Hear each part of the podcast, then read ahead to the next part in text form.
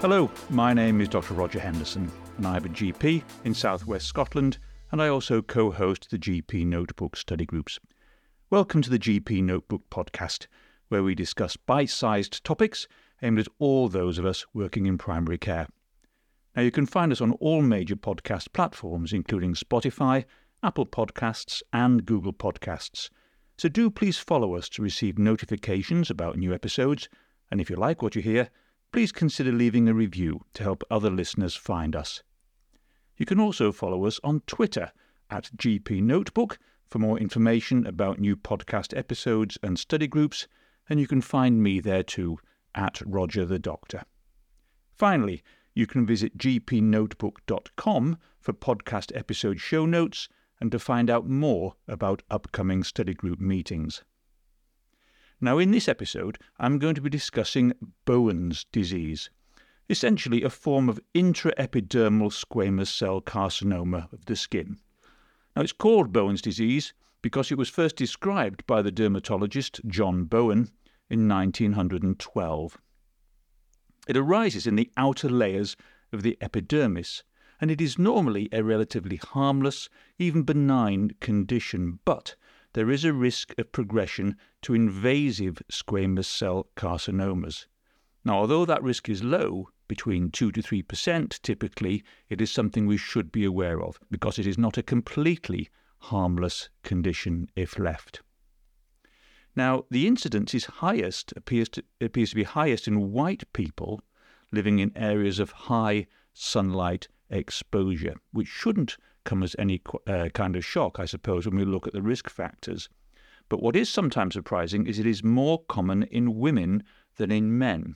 And I think that is slightly surprising to some of us because men are balder than women, and so you'd think their risk of sun exposure may be slightly higher. Generally, it occurs in older people, by which I mean between the ages of sixty and seventy-five. It is actually uncommon in young people.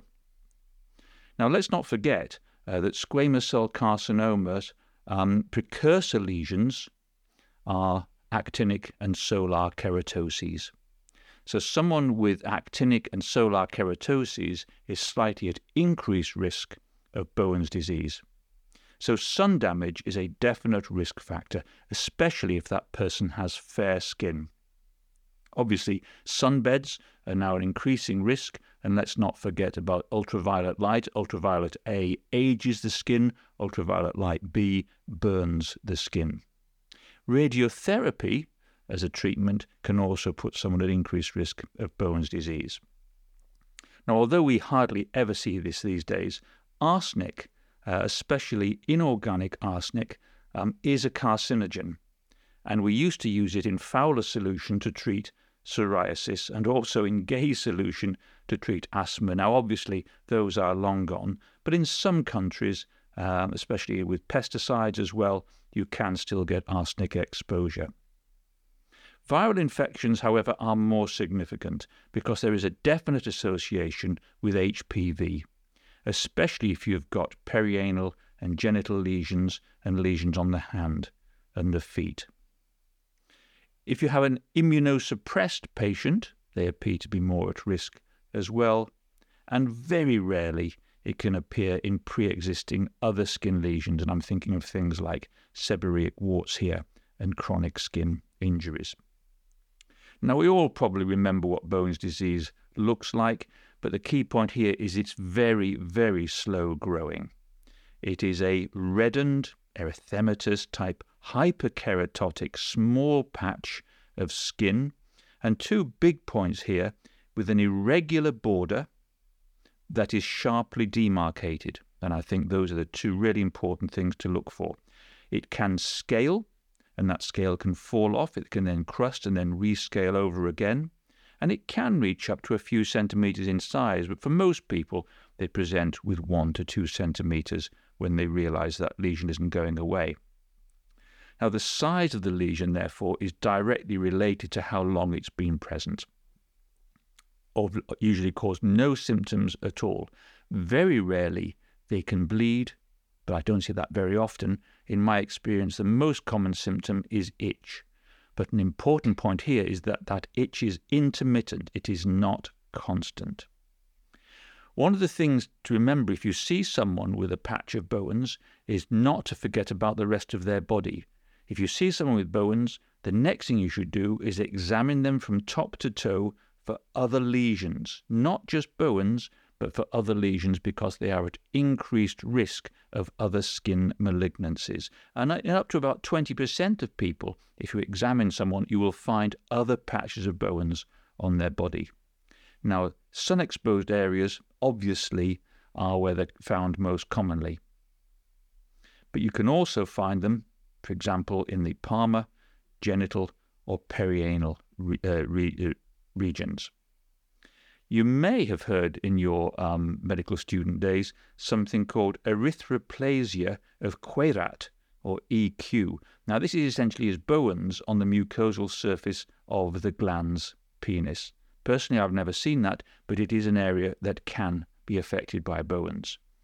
Now, one of the reasons why Bowen's can sometimes be delayed in terms of a diagnosis is because there is quite a significant differential diagnosis list that you can put towards it.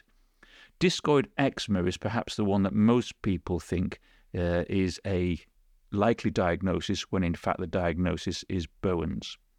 Psoriasis can look like it, but you would expect multiple other plaques of psoriasis rather than just a single isolated plaque. An actinic or solar keratosis can look very similar, but again, there are often more than one, and lichen planus is something we shouldn't forget about as well.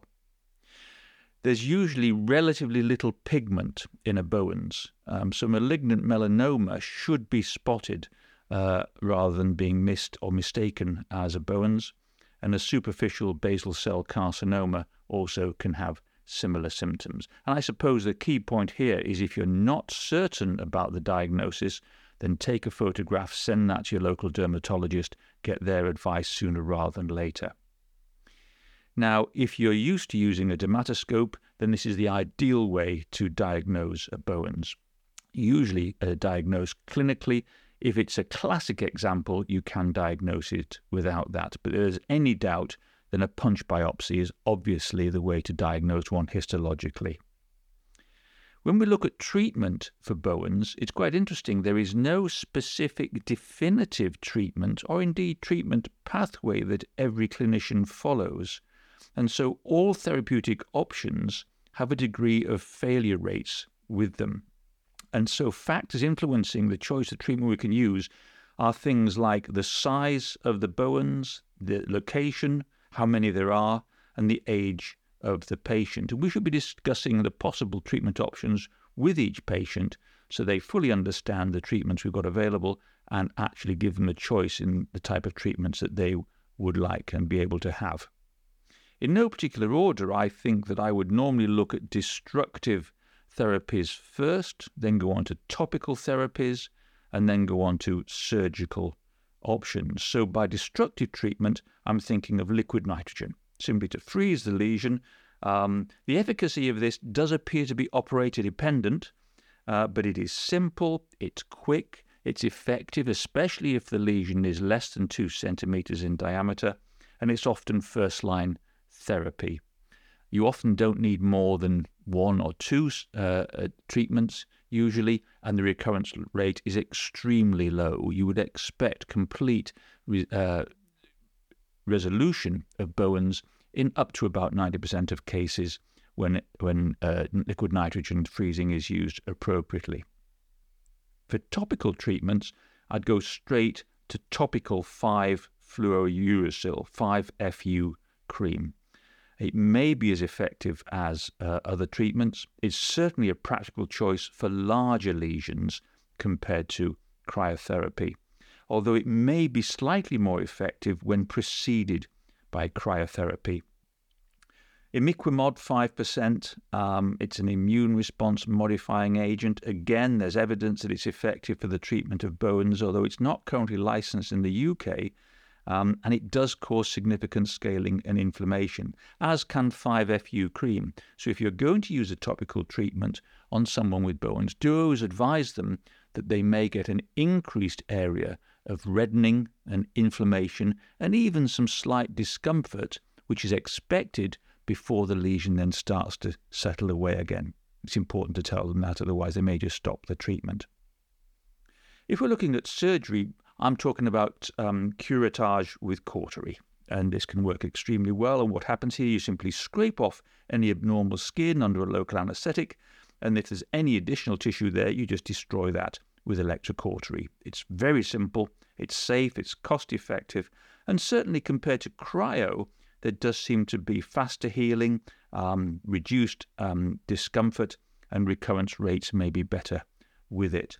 But I think there's relatively little between the two in my experience. Might not be suitable for all parts of the body, though, because a five millimeter resection margin is recommended. If you've gone through those destructive topical and surgical options, well, photodynamic therapy is on the cards. Um, it's certainly a highly studied treatment for Bowen's. If you've got very large lesions, it can be extremely helpful because it's much better tolerated than cryo, and recurrence rates are no worse than the other options. And so what you do is you remove the scaly crusted area, and then you put on a photosensitizing cream that's covered and left for a little while, and then you expose it to a light source, which then burns away the sensitized area. Now that can be uncomfortable, and again, you have to let the patient know that. Fortunately for Bowen's, the prognosis is excellent.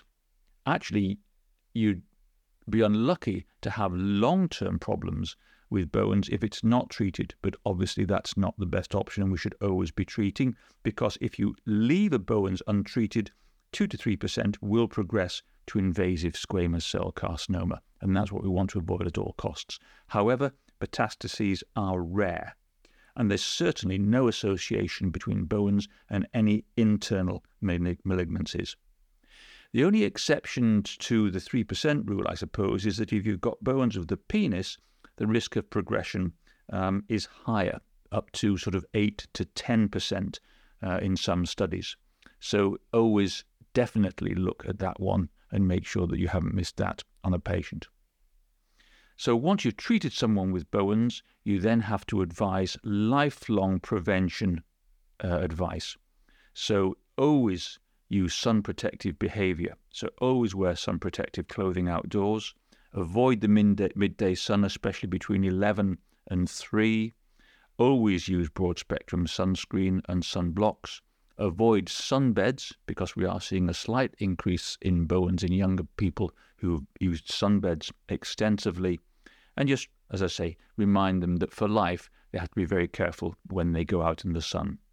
However, aside from all that, prognosis is excellent, and we should be able to readily treat Bowen's in our surgeries.